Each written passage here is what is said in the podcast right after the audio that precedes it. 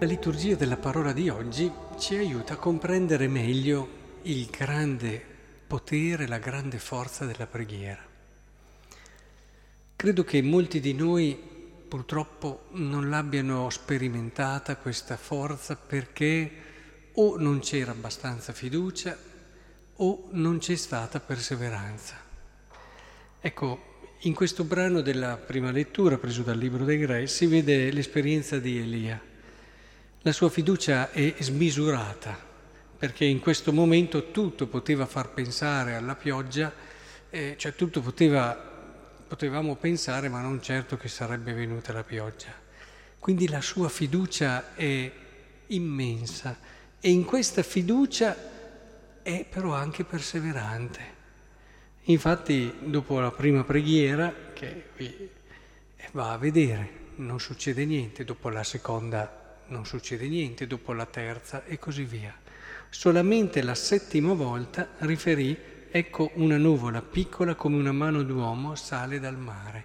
Voi sapete che il sette nella Bibbia non è un numero qualunque, è un numero che indica è il tempo giusto, è la perfezione, quindi non vuol dire che solamente siano state sette volte, molto probabilmente, ma quando è stato il momento, quando è giunta l'ora.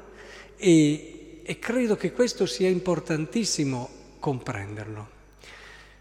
La preghiera realizza veramente le cose impossibili all'uomo.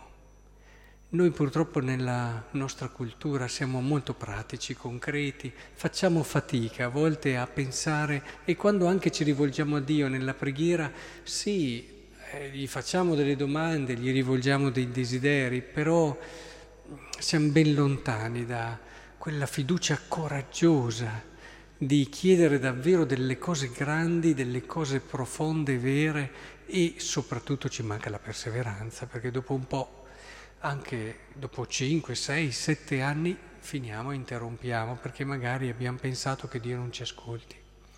Ed è un grosso errore.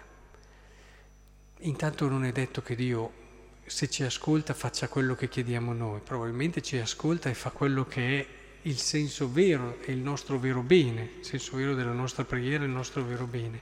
Provate a pensare al Vangelo di oggi. Avete inteso che fu detto non ucciderai, però lui dice guarda che anche solo dire stupido, guarda anche solo dire pazzo. E poi sappiamo bene com'è il tenore di questo discorso, anche mettersi d'accordo con l'avversario è una delle cose più difficili. Insomma, è il tema della carità, una carità portata all'estremo, non solo non uccidere, ma cerca davvero di avere ogni forma di attenzione, di delicatezza. Tutto deve tendere alla riconciliazione e poi il brano continuerà arrivando a dire addirittura di voler bene ai tuoi nemici, a chi ti fa del male. Beh, e voi dite difficile. Quante volte ho sentito delle persone che mi dicevano bello, bello anche da sentire oltre che da dire, però è difficile, estremamente difficile. Beh, bisogna pregare. Quando tu fai fatica a voler bene a tutti, quando fai fatica a voler bene ai tuoi avversari, quando fai fatica a voler bene a chi ti fa del male, è il momento della preghiera. La preghiera può spostare i monti, ma può fare anche cose più difficili dello spostare i monti. La preghiera fatta con fede può farti amare chi ti fa del male. E questo, credetemi, è un miracolo più grande che spostare un monte e dirgli gettati nel mare.